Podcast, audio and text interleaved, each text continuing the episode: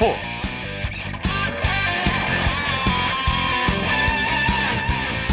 여러분 안녕하십니까? 아나운서 이창진입니다. 유럽 프로축구가 2019-2020 새 시즌을 맞이했죠. 이번 시즌은 그 어느 때보다 한국인 유럽파들에 대한 관심이 큰데요. 역시 가장 큰 관심을 끄는 선수는 토트넘의 손흥민 선수죠. 지난 시즌 20골을 터뜨리면서 토트넘의 주축이 됐는데요. 이번 시즌에는 그의 활약이 더욱더 기대가 됩니다. 그리고 지난달 프랑스 리그원 지롱댕 보르도로 이적한 황의조 선수는 내일 유럽 무대 첫 데뷔전을 치르게 되고요. 스페인 프리메라리가에서는 발렌시아의 이강인 선수가 새 시즌 본격적인 1군 무대에서 활약을 예고하고 있습니다. 이 밖에도 이승우, 백승호, 지동원, 권창훈 등도 그라운드를 누비게 되는데요. 이번 시즌에도 유럽파 선수들의 멋진 활약 기대해 보겠습니다. 토요일 스포츠 플러스 먼저 축구 소식으로 시작합니다. 베스트 11의 손병하 기자입니다. 안녕하세요. 네, 안녕하세요. 약 3개월 만에 영국 프로축구가 개막했군요. 네, 이 세계에서 가장 많은 팬을 보유하고 있는 프로축구 리그 잉글랜드 프리미어리그가 대망의 2019-2020 시즌을 시작했습니다. 이번 시즌 우리 시간으로 오늘 새벽 리버풀과 노리치 시티 개막전을 시작으로 내년 5월 17일 끝나는데요. 네. 약 9개월 동안 1부 리그에 속한 20개 팀이 우승 트로피를 놓고 격돌합니다. 이번 시즌 프리미어리그는 디펜딩 챔피언 맨체스터 시티와 준우승팀 리버풀이 2강을 형성할 것으로 보이고요. 첼시, 아스널, 맨체스터 유나이티드 그리고 토트넘 등이 상위권에서 순위 경쟁을 벌일 것으로 예상됩니다. 예. 이 1880년 88년 시작해 세계에서 가장 오래된 프로축구 리그인 잉글랜드 프리미어 리그가 이번 시즌엔 또 어떤 명, 명승부와 스타 플레이어를 만들어낼지 주목됩니다. 네. 오늘 새벽에 열린 개막전에서는 리버풀이 노리치 시티를 상대로 대승을 거뒀죠. 네. 지난 시즌 승점 1점 차이로 우승을 맨체스터 시티에 넘겨야 했던 리버풀. 리버풀이 그 아쉬움을 되풀이하지 않기 위해 호쾌하게 시즌을 시작했습니다. 리버풀 우리 시각으로 오늘 새벽 4시 홈인 안필드에서 열린 시즌 첫 경기에서 승격팀 노리치 시티를 4대 1로 대파했습니다. 네. 리버풀 1골 1도움을 기록한 에이스 살라 선수의 여전한 활약과 수비수 버질 반다이크 선수까지 골을 터뜨리면서 2부 리그에서 승격한 노리치 시티의 1부 리그의 힘을 확실하게 보여줬습니다. 예. 리버풀 일단 출발 좋은데요. 이번엔 지난 시즌 준우승의 아쉬움을 달랠 수 있을지 지켜봐야 할 것 같습니다. 네, 리버풀이 승리는 얻었지만 주전 골키퍼 알리송 선수가 부상을 당해서 마냥 웃을 수는 없을 것 같아요. 네, 맞습니다. 리버풀을 이끌고 있는 클롭 감독이 대승에도 불구하고 얼굴이 굳었습니다. 이 알리송 선수의 부상 때문인데요. 알리송 선수 리버풀의 주전 골키퍼로서 이번 시즌에도 맹활약을 기대했는데 첫 경기부터 부상을 당했습니다. 이 알리송 선수는 전반 중반 골킥을 하던 중 헛발질을 하며 쓰러졌는데요. 의료진이 투입된 결과 더는 뛰지 못하는 것으로 판명돼 전반 39분 교체 아웃됐습니다. 네. 알리송 선수 브라질 출신인데요. 지난 시즌 리버풀의 골문을 확실하게 사수했죠. 골문에 안정감을 더하면서 리버풀이 우승 경쟁을 할 수 있도록 큰 힘을 보탰습니다. 네. 그런 알리송 선수가 이탈하면서 리버풀 시즌 초반부터 난감해졌는데요. 클롭 감독은 대승의 기쁨에도 불구하고 알리송 선수의 부상 정도를 체크하느라 잔뜩 신경을 곤두세우고 있습니다. 네. 이번 주말에 열리는 1라운드의 주요 경기 일정도 소개해 주시죠. 네. 예, 조금 전인 8시 30분부터는 이 디펜딩 챔피언 맨체스터 시티의 경기가 시작했습니다. 이, 그리고 명예회복을 노리는 아스널의 경기는 일요일인 내일 밤 10시에 시작합니다. 이 아스널 우리 기성용 선수가 뛰는 뉴캐슬 유나이티드 원정 경기를 치르는데요. 이 최근 몇 시즌 이어지고 있는 부진을 떨쳐낼 수 있을지도 좀 지켜봐야 할 것 같습니다. 예. 월요일로 넘어가는 자정 30분에는 맨체스터 유나이티드와 첼시가 개막전부터 충돌합니다. 두 팀 2000년대부터 신흥 라이벌로 자리 잡으면서 치열한 경쟁을 하고 있는데 첫 경기부터 만난 부담스러운 상대를 어떻게 요리할지 양팀 팬들의 시선이 집중되고 있습니다. 네. 토, 아, 손흥민 선수가 속한 토트넘 경기는 내일 새벽이죠? 네, 우리 시각으로 내일 새벽 1시 30분입니다. 손흥민 선수가 뛰는 토트넘은 홈에서 시즌 개막전을 치릅니다. 상대는 애스턴 빌라입니다. 토트넘 지난 시즌 중반까지 맨체스터 시티 그리고 리버풀 등과 3강을 형성하며 우승 경쟁을 했는데요. 시즌이 후반으로 갈수록 힘이 좀 떨어지면서 최종 순위가 4위에 그쳤습니다. 예. 그래서 이번 시즌엔 같은 실수를 되풀이하지 않기 위해 좀 절치부심하고 있는데 포체티노 토트넘 감독도 이번만큼은 리그 우승 트로피가 필요하다며 강력한 출사표를 던졌습니다. 토트넘 우리 손흥민 선수를 비롯해 케인, 에릭센 그리고 알리 선수가 이끄는 공격 편대가 강점이죠. 미드필더진과 수비진이 공격력을 얼마나 뒷받침하느냐가 이번 시즌 우승 도전의 키포인트가 될 것 같습니다. 예. 유럽 다른 빅리그 개막 일정은 어떻게 되나요? 네, 먼저 스페인 라리가는 다음 주에 개막합니다. 라리가 오는 17일 새벽 4시 디펜딩 챔피언 바르셀로나와 아틀레틱 클루브의 대결로 막을 열어 대장정에 돌입, 합니다 네. 독일 분데스리가도 같은 날 개막합니다. 17일 새벽 3시 30분 바이에른 뮌헨과 헤르타 베를린의 경기를 시작으로 이 문을 열게 됩니다. 이탈리아 세리 A는 그보다 한 주 더 늦은 25일에 개막합니다. 프리미어 리그에 비하면 2주 정도 늦게 개막하는 셈인데요. 25일 새벽 1시 지난 시즌 우승팀 유벤투스와 파르마 칼초의 대결을 시작으로 9개월간의 긴 레이스를 시작하게 됩니다. 예. 국내 프로축구 얘기 들어보죠. 오늘 리그 25라운드 경기가 열렸죠? 네. 이, 오늘 저녁 창원과 제주 그리고 수원에서 K리그1 25라운드 경기가 열렸습니다. 이 7시 저녁 7시 30분 창원과 제주에서 열린 경기 경기는 이제 막 종료가 됐습니다. 네. 먼저 창원에서 열린 경기에서는 경남이 성남을 2대 0으로 격파하면서 승점 3점을 얻었고요. 같은 시각 제주 월드컵 경기장에서 열린 경기에서는 원정팀 상주가 홈팀 제주를 상대로 4골이나 넣으면서 4대 1 대승을 거뒀습니다. 예, 마지막으로 오늘 저녁 8시 수원 월드컵 경기장에서 시작한 수원과 인천의 경기는 현재 후반 22분이 진행되고 있고 스코어는 1대 0으로 인천이 앞서가고 있습니다. 네. 내일도 경기가 열리는데 상위권 팀들의 맞대결이 많군요. 네. 내일도 K리그1 3경기가 열리는데요. 경기하는 6팀 중 5팀이 1위부터 5위에 랭크되, 랭크되어 있는 상위권 팀들입니다. 그만큼 내일 열리는 경기 결과가 중요하다는 의미입니다. 먼저 내일 저녁 7시 30분 울산 종합운동장에서는 울산과 대구가 경기합니다. 울산이 리그 선두를 고수하기 위해서는 이겨야 하는데요. 대구가 어떤 식으로 반격할지 주목되는 경기입니다. 저녁 8시에는 서울 월드컵 경기장과 포항 스틸라디에서 경기가 열립니다. 먼저 서울 월드컵 경기장에서는 서울과 강원이 격돌하고 스틸라디에서는 포항과 전북이 경기합니다. 네. 특히 서울과 강원의 경기가 주목받고 있는데요. 3위 서울이 이기면 3강 체제가 확고하게 자리를 잡게 되고 4위 강원이 이기면 상위권 질서가 재편되기 때문에 이 경기 결과가 리그 전체 순위 판도를 가름할 것으로 보입니다. 예. 자, 중국 상하이 선화에서 뛰는 김신욱 선수가 연일 화제네요. 네. 지난 여름 이적 시장을 통해 중국 상하이 선화로 이적한 김신욱 선수, 이 은사인 최강희 감독과 제외했는데요. 이적 직후부터 엄청난 활약을 펼치면서 팬들은 물론이고 중국 미디어의 마음까지 사로잡았습니다. 김신욱 선수 이적 후 지금까지 5경기를 뛰었는데 무려 8골을 터뜨리며 대단히 강렬한 인상을 심어주고 있습니다. 네. 김신욱 선수의 활약에 힘입은 상하이는 그간 그 다섯 경기에서 3승 1무 1패를 기록하며 리그 순위를 14위에서 12위까지 끌어올렸습니다. 김신욱 선수 현재 중국에서 가장 위협적인 스트라이커로 이름을 날리며 이 대륙 정벌에 박차를 가하고 있는데 앞으로도 계속 좋은 활약을 기대해도 좋을 것 같습니다. 예, 뭐 기량이 일취월장하고 있습니다. 네. 어, 중국 연령별 대표 선수가 김신욱 선수를 롤 모델로 꼽기도 했다면서요? 네, 좀 이례적인 얘기입니다. 중국 청소년 대표팀에서 활약 중인 페르난드 선수가 자신의 롤 모델로 김신욱 선수를 꼽아서 화제가 됐습니다. 이 페르난드 선수 이름은 브라질이나 스페인 선수 같지만 중국 혈통의 선수입니다. 예. 중국 난징 출신으로 중국 축구 국가대표팀을 꿈꾸고 있는 축구 유망주입니다. 이 페르난드 선수 최근 중국의 한 매체와 인터뷰에서 김신욱 선수를 좋아한다며 닮고 싶다고 말했습니다. 중국 선수가 자국 선수나 아니면 세계적 스타가 아닌 김신욱 선수를 롤모델이라고 한 것만 봐도 현재 김신욱 선수가 중국에서 얼마나 큰 활약을 펼치고 있는지 짐작할 수 있습니다. 김신욱 선수가 속한 상하이 선화 오늘 리그 22라운드를 소화할 예정이었는데요. 이 태풍의 영향으로 취소됐고요. 오는 15일 열리는 톈진 취안젠전에 출격할 예정입니다. 네, 소식 고맙습니다. 네, 고맙습니다. 축구 소식 베스트 11의 손병하 기자였고요. 이어서 한 주간의 해외 스포츠 소식 정리합니다. 월드 스포츠 연합뉴스 영문뉴스부의 유지호 기자입니다. 안녕하십니까? 네, 안녕하세요. 지난 1년간 가장 수입이 많은 여자 스포츠 선수 순위 상위 11명이 모두 테니스 선수들이라면서요. 네, 그렇습니다. 미국 경제 전문지 포브스가 지난 7일 발표한 순위를 보면요. 어, 테니스 여자 세리나 윌리엄스가 2,920만 달러, 우리 돈 약 355억 원을 벌어들여 4년 연속 이, 어, 이 부분 1위를 지켰습니다. 어, 작년 6월부터 올해 6월 사이에 선수들이 번 상금과 급여, 또 보너스, 후원금, 출연 및 초청료 등을 조회 조사한 결과인데요. 2위는 지난해 US 오픈과 올해 호주 오픈 정상에 올랐던 오사카 나오미 선수로 2,430만 달러입니다. 공동 10위까지 모두 테니스 선수들로 순위표가 채워졌고요.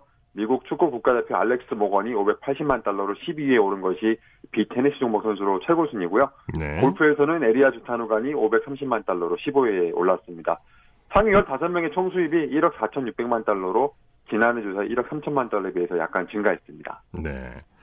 남자 테니스의 라파엘 나달이 마스터스 1000 시리즈 대회 최다승 기록을 세웠네요. 네, 나달이 이제 캐나다 몬트리올에서 열린 ATP 투어 로저스컵 단식 본선 3회전에서 기도 펠라를 세트 스코어 2대 0으로 제압했는데요. 이로써 마스터스 1000 시리즈 대회 통산 379승을 달성해 로저 페더러를 앞질르게 됐습니다. 마스터스 1000 시리즈는 4대 메이저 대회 다음 등급에 해당되고요. 1년에 9차례 열리는데요. 나달은 마스터스 1000 시리즈 대회 통산 우승 횟수에서도 34회로 어, 최다를 기록 중이고 2위는 33번 우승한 노박 조코비치입니다. 나달은 이 대회 로저스컵 지난해 우승자이기도 합니다. 네. 2018 평창 동계 패럴림픽에 출전했던 러시아 장애인 노르딕 스키 선수가 금지 약물 복용해서 자격 정지 징계를 받았다고요? 네, 국제 패럴림픽 위원회 IPC는 나데즈다 페도로바가 지난해 10월 26일에 제출한 소변 샘플에서 근육 강화에 영향을 주는 옥산드롤론 성분이 검출됐다고 발표를 했습니다. 네. 7월 8일부터 2023년 7월 7일까지 페도로바의 각종 대회 출전 자격을 모두 박탈했는데요. 이 평창 패럴림픽 때 이 선수는 여자 좌식 바이애슬론과 크로스컨트리 스키에 출전했고 최고 성적은 여자 좌식 5km 크로스컨트리에서 세운 4위입니다. 이 대회 당시에 러시아 선수들이 어, 이 국가적 조직적 도핑으로 평창 올림픽과 평창 패럴림픽에는 이 러시아 소속이 아닌 개인 자격으로 출전한 바 있습니다. 네. 호주의 육상 스타 샐리 피어슨이 은퇴를 선언했네요. 네, 애초 2020년 도쿄올림픽을 은퇴 무대로 삼으려 했던 피어슨이 지난 화요일 소셜미디어를 통해 은퇴를 발표했습니다. 이제 자신의 몸이 쉬라는 신호를 보낸다면서 16, 16년간의 호주 대표팀 생활을 마감하고 새로운 길을 가겠다고 했는데요. 이후 가진 언론 인터뷰에서 어, 피어슨은 올해만 6차례 부상을 당했다고 했습니다. 내년 도쿄올림픽 금메달을 목표로 훈련했는데 더 이상 해낼 수 없을 거라는 결론을 내렸다고 했는데요. 네. 피어스는 2008년 올림픽 여자 100m 허들에서 은메달을 땄고 2011년 대구 세계 육상 선수권에서 금메달, 또 2012년 올림픽에서도 금메달을 따면서 여자 허들 최강자로 올라섰습니다. 이후 부상 때문에 2015년 세계 선수권과 2016년 올림픽에는 나서지 못했지만 어, 2017년 세계 선수권에서 다시 정상에 올랐고요. 2020년 올림픽을 은퇴 무대를 삼으려고 했는데 이번에는 부상에 발목이 잡히고 말았습니다. 네. 미국 프로농구 NBA의 아홉 번째 여성 코치가 탄생했네요. 네, 멤피스 그리즐리스가 지난 화요일 노터데임 대학교 여자농구팀의 닐 아이비 코치를 영입했다고 발표했는데요. 이로써 NBA 사상 가장 많은 9명의 여성 코치가 이 세계 최고 리그에서 남자 선수들을 가르치게 됐습니다. 네. 지난해 시즌까지는 댈러스와 샌안토니오, LA 클리퍼스, 시카고, 워싱턴 벤치에 여성 코치가 자리했고요. 올해는 멤피스에 앞서서 클리블랜드와 보스턴, 새크라멘토 등이 여성 코치를 고용했습니다. 애담 실버 NBA 커미셔너는 올해 5월 한 인터뷰에서 현재 3명인 여성 심판을 리그 전체의 절반 정도까지 늘리는 것이 목표고 이 코치도 마찬가지라고 했었고요. 또 코치 자리뿐 아니라 구단 사무국 주요 직책을 맡은 여성이 18명이 되고요. 구단 소유 지분을 보유하거나 지휘 계통에 있는 여성이 6명이라고 합니다. 네. 어, 이 때문에 미국 언론에서는 NBA에서 여자 감독이 나오는 것은 시간 문제라는 얘기도 나오고 있습니다. 예, 소식 감사합니다. 네, 감사합니다. 월드스포스 연합뉴스 영문뉴스부의 유지호 기자였습니다.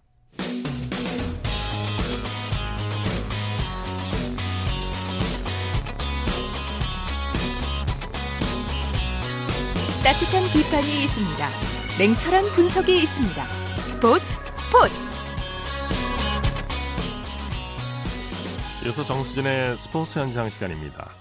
국제대회 효자 종목이었던 레슬링 2000년대 후반부터 쇠퇴기를 걷고 있는데요. 자, 그런데 최근 들어 생활 스포츠로 확대를 시도하고 있습니다. 오늘은 생활체육 레슬링 대회 현장으로 함께 가보시죠.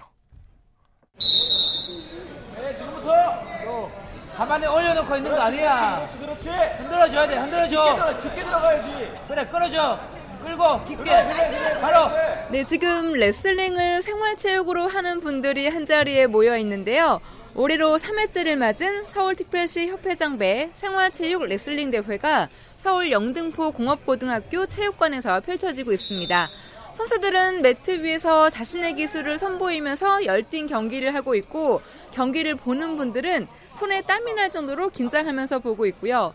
자, 그렇다면 지금부터 생활체육으로서의 레슬링의 매력은 어떤 건지 함께 알아보실까요? 저는 서울시 레슬링협회 위원이면서 음, 영등포 공업고등학교 지도자로 있는 강대규라고 합니다. 저희가 이제 생활체육 레슬링인들이 활성화가 된 지 얼마 안 됐어요. 한 3, 4년 정도 됐는데 그 3, 4년 전보다는 지금 많이 활성화가 돼서 음, 서울시나 뭐 전국적으로 생활체육을 하고 있거든요. 네. 서울시는 어느 정도 이제 팀들도 많고 해서 선수들도 어느 정도 이제 인원도 계시고 하니까 이렇게 생활체육을 더 크고 더 발전되게 할 수 있는 그런 취지로 대회를 예, 개최를 했습니다. 일반부는 성인이 되셔서 취미로 하거나 아니면 다이어트로 이제 관심이 생겨서 접하시는 분들이 일반부고 선수부는 이제 어렸을 때부터 엘리트로 접한 사람들이 중간에 이제 그만두고 다시 옛날 생각이 나서 뭐 체력도 근력도 키우기 위해서 다시 이제 와서 하는 분들을 선수부로 이렇게 구분하고 있습니다. 아무래도 레슬링이 칼로리 소모나 땀을 흘리고 그냥 근력 운동에도 되게 좋은 운동이다 보니까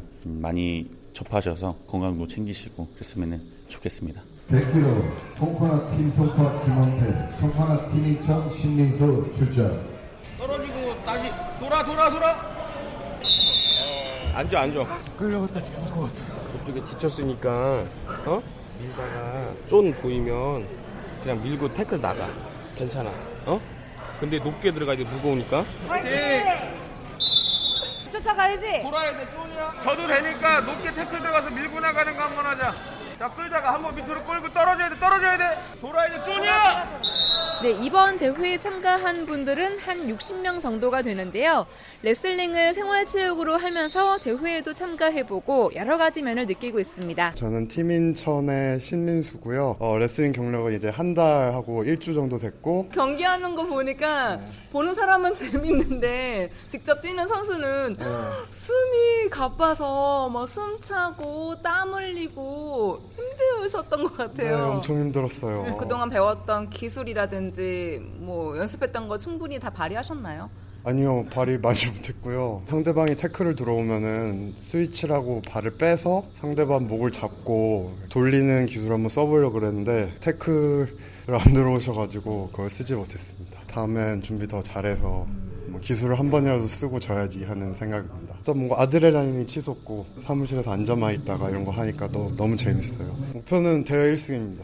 아 우승이 아니라 1승. 네, 할 수 있습니다! 저는 팀 청량에서 레슬링 하고 있고 4월부터 시작했어요. 기술 같은 것도 매번 새롭게 알려주시고 이제 몸 맞대고 하는 거니까 되게 친해질 수 있고 그런 것들이 되게 매력적인 것 같아요. 처음 갔을 때는 준비 운동 런닝을 10분 뛰는데 너무 힘들어서 다리가 막 풀릴 정도로 힘들었는데 한 달 하니까 되게 체력도 많이 늘고 제가 점점 운동인으로 변해가는 느낌도 들고 막 업어치기 이런 것도 잘해지니까 재미가 붙더라고요. 그래서 아마 계속 할 것 같아요. 그런 재미를 느끼고 또 잘하는 걸 느껴서 이번 대회에도 참여하신 건가요? 근데 오늘 그 준비한 업어치기나 딱지치기 이런 거 써서 되게 기분 좋고요. 아, 안 파는데 일단 이겼고 결승 기다리고 있어요. 상대방께서 선수 출신이셔가지고 준비했던 기술들을 다 한 번씩 해보고 나올 생각이에요. 4분 꼭 채워 서. 저는 25살 팀 영도로 소속되어 있는 선수부 85kg 김동혁이라고 합니다. 상대방을 제가 아직 모르는 사람이고 제가 선수할 때 알던 사람이면은 그 선수에 대해 좀 어느 정도 파악이 돼 있으니까 내가 이렇게 어떻게 하겠다라는 플랜을 짤 텐데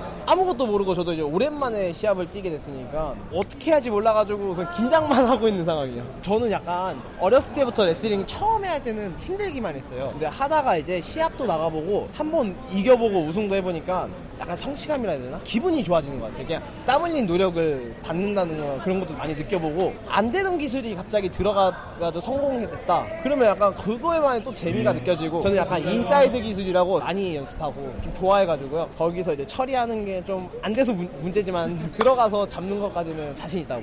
연습 때는 이제 기술이 잘 나오고 하니까 연습 때만큼만 한다는 식으로 1등 하겠습니다.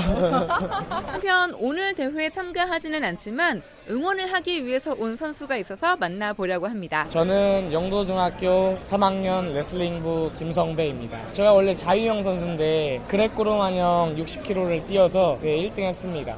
서울시 대회. 그레코로마냥은 상체만 이용하는 거고 자유형은 전신을 이용하는 유형인데 그 새로운 그걸 해가지고 그레코도 좀 어려운 걸 느꼈습니다. 우리 선수의 가장 강점과 보완해야 할 점 각각 있을 것 같거든요. 저는 보완해야 할 점은 상대방이 태클을 들어왔을 때 방어하는 스위치 동작이 있는데 그거를 더 보강해야 될 것 같고 그리고 또 인사이드라는 태클이 있는데 그 태클을 들어가서 마무리를 좀 더 잘해야 될 것 같고 제가 제일 자신 있는 것은 아웃사이드 태클이나 앞목 잡고 백 돌아가는 게 자신 있습니다. 저는 국가대표가 되는 게 꿈입니다. 나이스! 그렇지! 끝까지! 김정화! 파이팅! 와! 조금만 힘내! 그렇지! 잘 걸어! 한 번만 하자! 아들 열심히 해. 아, 부모님이세요? 네. 아, 경기 보는 마음이 조마조마하실 것 같은데요. 진짜 이왕이면 좀 잘했으면 하는 생각이 있고 부상 안 당하고 연습한 만큼만 해서 최선을 다했으면 하는 게 부모님 마음이죠. 네, 그리고 레슬링 지도자는 이 생활체육으로서 레슬링이 활성화되기를 바라는 마음인데요. 어떤 이야기인지 들어보시죠. 저는 청량중학교 레슬링 코치 오형석입니다. 학교에서 그 매트에 이제 생활체육 레슬링을 하겠다라고 이제 오픈을 해주셨죠. 거기서 야간에 이제 선수들이랑 같이 훈련할 때 있고 요. 아니면 이제 회원님들만 모시고 훈련할 때 있고. 생활체육은 기본적으로 관중이 있는 자리에서 이렇게 하기가 쉽지 않아요, 사실. 이기고 지고를 떠나서 자기가 좋아하는 종목의 운동을 가지고 이제 한번 겨뤄보고 그것도 이제 추억에 남길 것 같아요. 그리고 저는 이제 좀 많이 이게 있으면 많이 최대한 참여를 시켜드리게끔 권하고 있어요. 아이들 같은 경우에는 특히 이제 성장기 시절에 이제 큰 도움을 주는 것 같고요. 이제 젊은 이제 20대에서 30대, 40대까지 회원님들은 되게 행복해 하시는 게 눈으로 보여요. 본인이 좋아하시는 이제 운동을 이제 사람과 사람 이제 스킨십을 통해서 땀도 흘리고 이제 호흡도 맥박도 최대치까지 끌어올려 보기도 하고 근력 운동도 해보다 보니 너무 흡족해 하시는 것 같아요. 진짜 건강 레슬링 하고 가시는 거예요. 저도 이제 지도자로서 뿌듯해하죠. 네, 지금까지 제3회 서울특별시 협회장배 생활체육 레슬링 대회 함께했고요. 저는 정수진이었습니다. 쳤다 하면 홈런이고 슛 골이고 각본 없는 한편의 드라마. 그것이 바로 그것이 바로 손에 잡힌 우승 트로피. 목에 걸린 그 배달 너와 내가 하나 되는 그것이 바로 그것이 바로 그것이 바로 꿈꾸던 스포츠. 꿈꾸던 스포츠. 꿈꾸던 스포츠 스포츠 세계의 라이벌을 집중 조명하는 시간, 스포츠 라이벌의 세계의 시간입니다. 매주 토요일 한겨레 신문의 김동훈 기자와 함께합니다. 어서 오십시오. 예, 안녕하세요. 자, 오늘도 지난주에 이어서 프로농구 모비스의 유지학 감독 그리고 KCC 전창진 감독의 라이벌 관계죠? 예, 그렇습니다. 전창진 감독은 무기한 자격정지 징계가 해제되면서 감독직에 복귀했는데요. 이로써 두 감독은 이번 시즌 라이벌전 시즌 2를 펼치게 됐습니다. 예. 두 감독은 국내 프로농구에서 가장 오랜 기간 사령탑을 맡고 있죠. 예, 어, 유작 감독이 이번이 이제 22시즌째고요. 전창진 감독은 15시즌째입니다. 네. 이 전창진 감독이 4년 동안 자격정지 징계를 받으면서 조금 차이가 벌어졌지만 그래도 두 감독의 기록은 뭐 KBL 역사 그 자체다 이렇게 얘기할 수 있습니다. 예. 이두 감독은 국내 프로농구 400승을 첫 번째와 두 번째로 돌파한 사령탑이고요. 또 플레이오프 통산 40승을 돌파한 유이한 감독입니다. 이 정규 시즌에서 유작 감독은 최초로 400승을 달성했고 전창진 감독은 최소 경기 만에 400승 반열에 올랐습니다. 예. 감독상도 똑같이 다섯 번씩 받았습니다. 유, 유작 감독은 프로농구 감독 통산 아, 최다 기록이죠. 644승을 기록 중이고 또 프로농구 챔피언전 타이틀도 6번으로 가장 많습니다. 네. 전창진 감독은 최근 4년간의 공백에도 통산 426승으로 유지학 감독에 이어서 통산 최다승 2위에 올라 있고요. 통산 승률도 5할 8푼 1위로 유지학 감독과 거의 비슷합니다. 4년간의 공백이 있었는데 통산 승수가 2위군요. 예, 그렇습니다. 네. 예. 지도자로서 역량은 전창진 감독이 먼저 두각을 나타냈죠. 예, 그렇습니다. 전창진 감독이 정식 감독 첫 시즌이 2002-2003 시즌이었는데 이때 소속팀 원주 티즈를 정규리그 3위로 이끈 데 이어서 플레이오프에서 챔피언 결정전 우승컵까지 거머쥐면서 1대 8안을 일으켰습니다. 예. 당시로서는 프로농구 최초로 정규리그 3위 팀이 플레이오프에서 우승하는 순간이었습니다. 이후에도 두 차례 통합 우승을 비롯해서 정규리그 우승 4번, 챔피언전 우승 3번을 달성했습니다. 감독을 맡은 13시즌 중에서 10시즌을 팀을 플레이오프로 이끌었습니다. 대단한 거죠. 예, 그렇습니다. 반면에 유재학 감독은 프로농구 초창기 사령탑으로서 쓴맛을 많이 봤죠. 예, 그렇습니다. 인천을 연고로 한 SK 빅스와 전자랜드에서 5시즌 동안 이 123승 129패니까요. 이긴 날보단 진 날이 더 많았습니다. 네. 이 정식 감독 첫 시즌이던 99-2000 시즌에 15승 30패로 꼴찌를 기록한 적도 있습니다. 하지만 팀 전력이 그리 강하지 못했는데도 이후에 4시즌 중에서 3시즌을 6강 플레이오프로 끌어올리는 등 꾸준히 중하, 중위권 성적을 유지했는데요. 그러다 이제 특히 2003-2004 시즌에 전자랜드를 사상 처음으로 4강에 올려놓은 뒤에 울산 모비스로 이적을 하게 됩니다. 예. 유재학 감독은 모비스 사령탑을 맡으면서 최전성기를 구가하고 있죠. 그렇습니다. 모비스 사령탑으로서 벌써 14시즌인데요. 그중에서 챔피언 결정전에 7번 진출해서 6번이나 우승을 했습니다. 정규리그에서는 우승 6번, 준우승 3번을 차지했습니다. 네. 또 2012-2013 시즌부터 프로농구 최초로 3년 연속 챔피언에 오르기도 했습니다. 네. 이 비정한 승부의 세계에서 두 감독은 숱하게 맞대결을 펼쳤죠. 예, 두 감독이 가장 뜨거운 승부를 펼친 시즌이 2009-2010 시즌이었는데요. 정규리그 1위 자리를 놓고 두 팀이 똑같이 40승 14패를 기록했습니다. 네. 상대 전적도 3승 3패, 3승 3패로 같았습니다. 결국 두 팀 간의 득실 차를 계산했는데 유작 감독의 모비스가 472득점, 전창진 감독의 KT가 424득점. 결국 모, 비스가 48점 앞서가지고 유작 감독의 모비스가 정규리그 우승을 차지했는데 예. 이게 프로농구 역사상 초유의 일이었습니다. 그렇겠는데요. 예, 그렇습니다. 네네. 전창진 감독이 얼마나 상처가 깊었던지 이듬해 프로농구 개막 미디어데이 행사 때 앞으로 이기는 경기도 끝까지 한 골이라도 더 넣겠다 이렇게 아픔을 곱씹었습니다. 예. 이런 강력한 의지 덕분인지 이 전창진 감독이 이끌었던 케이트는 그 이듬해 그 시즌 때 2010-2011 시즌이죠. 41승 13패로 정규리그 우승은 물론이고 당시 한 시즌 최다승 기록까지 갈아치우면서 1년 전 아픔을 깨끗이 씻어냈습니다. 네. 농구에서 승패가 아니라 득실차를 계산해서 이렇게 승패를 내는 건 참 처음일 겁니다. 앞으로 예, 이런 일은 없을 것 같은데. 네. 두 감독의 맞대결 결과는 어떻습니까? 2002년 1월 12일 날 두 감독이 프로 무대에서 첫 사령탑 맞대결을 펼쳤는데 이때도 92대 91 단 1점 차로 승부가 갈렸거든요. 예. 유지학 감독이 이끌던 SK가 이겼는데요. 통산 맞대결 전적은 81번 붙어가지고 43승 38패로 유지학 감독이 불과 5번 더 이겼습니다. 예. 2012년까지는 전찬진 감독이 36승 30패로 다소 앞섰는데요. 예, 하지만 2013년 1월 31일부터 2014년 12월 10일까지 근 2년 동안 어, 유작 감독의 모비스가 전찬희 감독의 KT한테 12연승을 거두면서 전적이 좀 뒤바뀌었습니다. 예. 그런데 공교롭게도 두 감독이 플레이오프에서는 한 번도 만난 적이 없다고요? 예, 그렇습니다. 특히 골득실까지 따져가면서 정규리그 1, 2위를 기록했던 2009-2010 시즌 이때 두 감독의 챔피언전 맞대결 명승부를 좀 기대를 했는데 그만 KT가 4강 플레이오프에서 정규리그 3위 팀 KCC한테 덜미를 잡히는 바람에 챔피언전 맞대결이 무산이 됐었습니다. 네.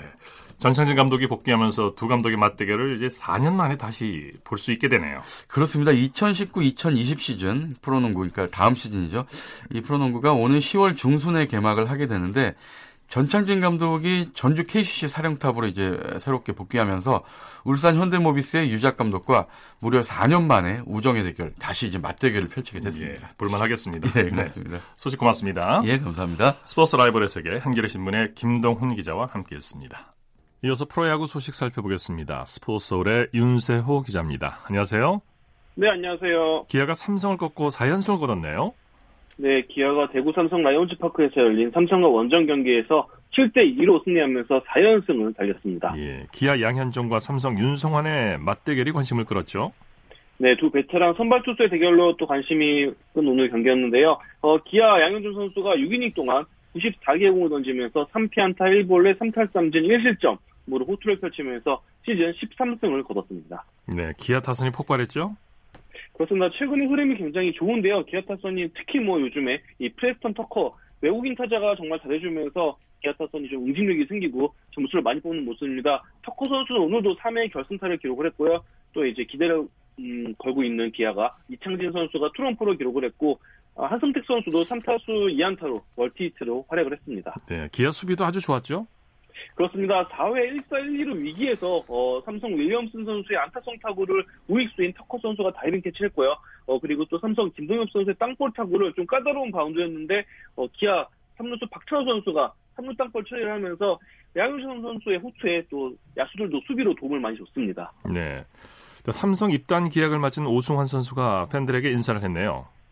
네, 오승환 선수가 오늘 어 사실상 처음이죠. 이제 삼성 라이온즈 파크에는 이제 오승환 선수가 처음으로 어, 올라섰는데요. 삼, 어, 오승환 선수가 3턴했을 때는 당시 삼성은 대구 이제 어, 시민구장을 썼기 때문에 오성환 선수의 삼성 라이온즈 어, 대구 삼성 라이온즈 파크 방문은 오늘이 처음이었습니다. 네. 어, 오성환 선수 오늘 기자회견 열었는데요. 일단 어, 과거 도박 사건에 대해서는 진심으로 사과를 한다, 많이 반성했다, 더 모범이 되는 선수가 되도록 하겠다고 음, 다짐을 했고요. 어, 그리고 또 이제 삼성 팬들에게는 어, 내년에 다시 한국 시리즈에 올라갈 수 있도록 팀의 보탬이 되겠다고 각오를 또 다졌습니다. 예. NC가 롯데에게 완승을 거뒀네요. 네, NC가 창원 NC파크에서 진 롯데와의 홈경기에서 7대 4로 승리하면서 5위 자리를 사수했습니다. 네, NC가 득점을 많이 했네요. 그렇습니다. 어, 2회에 3점, 그리고 아 2회에 4점, 3회에 3점을 뽑으면서 7점을 폭발시켰는데요. NC는 지석훈 선수가 2타점 2루타, 이상호 선수의 자전적 시타로 2회에 4대 0으로 달아났고요. 3회에는 박성민 선수의 2타점 1루타, 오창민 선수의 우전 적시타로 이미 3회 7대 0으로 달아나면서 승기를 잡았습니다. 네, 타선에서도 잘해줬지만 선발 구창모 선수가 최고의 투구를 펼쳤어요. 그렇습니다. 구창모 선수가 전반기에 정말 잘해줬는데 후반기 들어서 특히 최근 두 경기에서 굉장히 고전을 했어요. 네. 그러면서 오늘 경기도 걱정이 없지 않았는데 오늘은 8이닝 3피안타 8탈삼진 1실점으로 정말 최고의 투구를 보여주면서 시즌 8승을 거뒀고요. 구창모 선수 또 반등도 성공을 했습니다. 네, 반면에 레일리 선수는 또다시 지고 말았네요. 네, 롯데 선발 투수 브룩스 레일리 선수 오늘 6이닝 동안 어, 7실점을 했는데요. 기록 자체도 굉장히 안 좋은데 더 안 좋았던 거는 롯데의 야수진의 수비 불안까지 또 나왔습니다. 유독 레이 선수가 나오면 롯데가 뭐 롯데 야수진이 점수를 못 뽑거나 아니면은 수비에서 불안한 모습을 보여주는데 오늘 역시도 그런 모습이 반복이 되고 말았습니다. 네, KT는 3연패에서 탈출했네요. 네, KT가 하나와의 수원 홈경기에서 5대4로 승리하면서 3연패 탈출했고요. 그러면서 또 5위 재진입도 바라볼 수 있게 됐습니다. 네, KT 강백호 선수 부상 복귀 이후에 멀티 홈런을 터뜨렸어요. 그렇습니다. 첫 이제 부상 복귀 후 멀티 홈런 경기를 했는데요. 지난 8일부터 이제 강백호 선수가 돌아왔는데 오늘 부상 복귀 3경기 만에 어, 3번 타자 준비선수로 출장해서 홈런 2개 포함 4타수 3안타 4타점으로 맹활약을 했습니다. 네, 그 밖에 또 어떤 선수들이 활약했나요?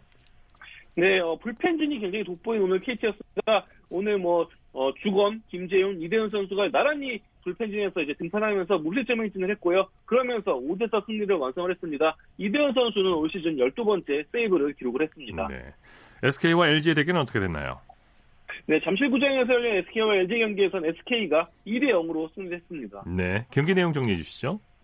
네, SK 선발 투수 앙헬 산체스 선수가 오늘 6이닝 동안 무실점으로 시즌 15번째 어, 승리를 거뒀는데요. 어, 산체스 선수도 잘했지만 오늘 뭐 SK는 5회 초에 김성현 선수의 적시타 그리고 8회 초에 1사 만루서 김강민 선수 희생 플라이로 2점 뽑아가지고 승리를 완성을 했습니다. 네, 두산과 키움의 2위 쟁탈전이 아주 재밌어요. 그렇습니다. 사실 뭐 오늘 만약에 고척돔에서 열린 키움과 두산과의 경기에서 두산이 이겼으면은 2위가 바뀔 수 있는 그런 상황이었는데 키움이 10대 2로 두산을 두산에게 완승을 거두면서 2위 자리를 사출했습니다. 네, 경기 내용은 어땠습니까? 어, 사실상 뭐 초반부터 키움이 크게 달아난 경기였습니다. 키움은 2회부터 4회까지 7점 뽑으면서 승리를 잡았는데요. 두산 선발 투수 이영하 선수한테 3이닝 7실점으로 매운맛을 보여주면서 키움이 낙승한 경기가 됐습니다. 네, 타선에서는 어떤 선수들이 활약했나요? 네, 일단 뭐 키움 선발 투수 이승우 선수가 6이닝 2실점으로 오늘 좋은 모습을 보여줬고 키움 타선에서는 1번 타자로 나선 이정우 선수가 가장 빛났습니다. 오늘 5타수 4안타 2타점으로 2타점으로 활약을 했는데요. 그러면서 키움이 오늘 두산을 상대로 승리를 하면서 어, 두산과의 승차를 두 경기 차이로 벌렸습니다. 네. 자, 코리안 메이저리그 소식 살펴보죠. 최지만 선수가 대타로 등장해서 결승 타점을 올렸네요. 네, 템파베이 최지만 선수 오늘 시애틀과 원정 경기에서 어, 9회 초 1사 만루에서 대타로 타석에 들어섰는데요. 상대 투수 앤서니 배스 선수를 상대로 천금의 밀어내기 볼넷을 골랐습니다. 어, 그러면서 어, 최, 어, 템파베이가 3대1로 역전을 했고요. 결국엔 템파베이가 5대3으로 승리하면서 최지만 선수는 결승 타점으로 올렸습니다. 네, 반면에 추신수 선수는 대타 기회를 살리지 못했네요. 네, 텍사스 추신수 선수도 오늘 밀워키와의 원정 경기 2회 초 2사 만루에서 대타로 출전을 했는데요. 어, 근데 상대 선발, 상대 투수인 알렉스 클라우디오 선수가 폭투를 범했어요. 그러면서 예. 이제 3루 주자가 들어오고 2루 주자, 루그네드 오도어 선수도 홈으로 들어오다가 주루사 당했거든요. 오고, 오도어 선수의 주루사로 그대로 이닝이 종료되면서 사실상 추신수 선수는 특별히 뭐, 어, 배트를 제대로 휘둘러 보지도 못하고 교체되고 말았습니다. 네. 추신수 선수의 트레이드 가능성이 점점 높아지고 있다면서요. 네, 일단 뭐 트레이드 마감일이 지난 만큼 당장 트레이드 가능은 불가능, 트레이드는 불가능하고요. 어, 하지만 이제 올 시즌 후에 트레이드가 될 수 있는 선수들로 추신수 선수가 꼽히고 있습니다. 어, 그도 그럴 것이 추신수 선수가 이제 내년 시즌이면은 텍사스와의 7년 1억 3천만 달러 초대형 계약이 이제 다가 마무리가 돼요. 내년 시즌까지 하고 나서 텍사스와 계약이 마무리되는 만큼 어, 텍사스가 추신수 선수를 트레이드 카드로 쓸 수도 있다. 이런 전망이 또 나오고 있습니다. 네. 류현진 선수가 부상자 명단에 등재된 이후 첫 복귀전을 치르게 되죠? 네, 내일 모레 LA 다저스 류현진 선수가 마침내 이제 복귀전을 치릅니다. 어, 10일 오전 어, 새벽 5시 10분에 애리조나와 홈 경기에서 선발 등판을 하는데요. 올 시즌 12승과 한미 통산 150승이 걸린 경기입니다. 어, 오늘 뭐 다저스와 애리조나의 경기에서 벤치 클리어링이 발생할 정도로 양 팀이 정말 뜨거운 모습을 보여줬는데 류현진 선수가 또 이제 애리조나를 상대로 복귀전에서 어떤 모습을 보여줄지 관심이 모아집니다. 네. 류현진 선수의 사이영상 수상 가능성이 지금 유력해지는 분위기죠? 예, 사실상 지금 류현진 선수의 경쟁 상대는 없습니다. 류현진 선수는 예. 뭐 거의 지금 자신과의 싸움에 돌입했다라고 보면 될 것 같은데요. 예. 그 정도로 지금 독보적인 모습입니다. 어, 류현 선수의 평균, 평균 자체점 1.53이 어, 사실상 이게 1985년도 이후 33년 만에 나오는 기록이에요. 예. 어, 그 정도로 뭐 평균 자체점에서 류현 선수를 따라올 선수가 없고요. 류현 선수는 지금 페이스를 꾸준히 유지하는 거 앞으로 이제 한 한 달 반 정도 남았는데 한 달 반 동안 안정적으로 건강하게 지금 페이스를 유지한다면은 충분히 동양인 최초의 사이언상 수상자가 될 수 있을 전망입니다. 네, 지금 방어율, 방어율이 1.66 정도 되죠? 1.53입니다. 아, 1.53으로 네. 네, 1985년 네, 드와이트 구든 이후 33년 만에 메이저리그 최소 방어율입니다. 예, 예. 자, 강정호 선수가 현재 그 자유계약 선수인데 미국에 남아있기를 원하고 있다면서요?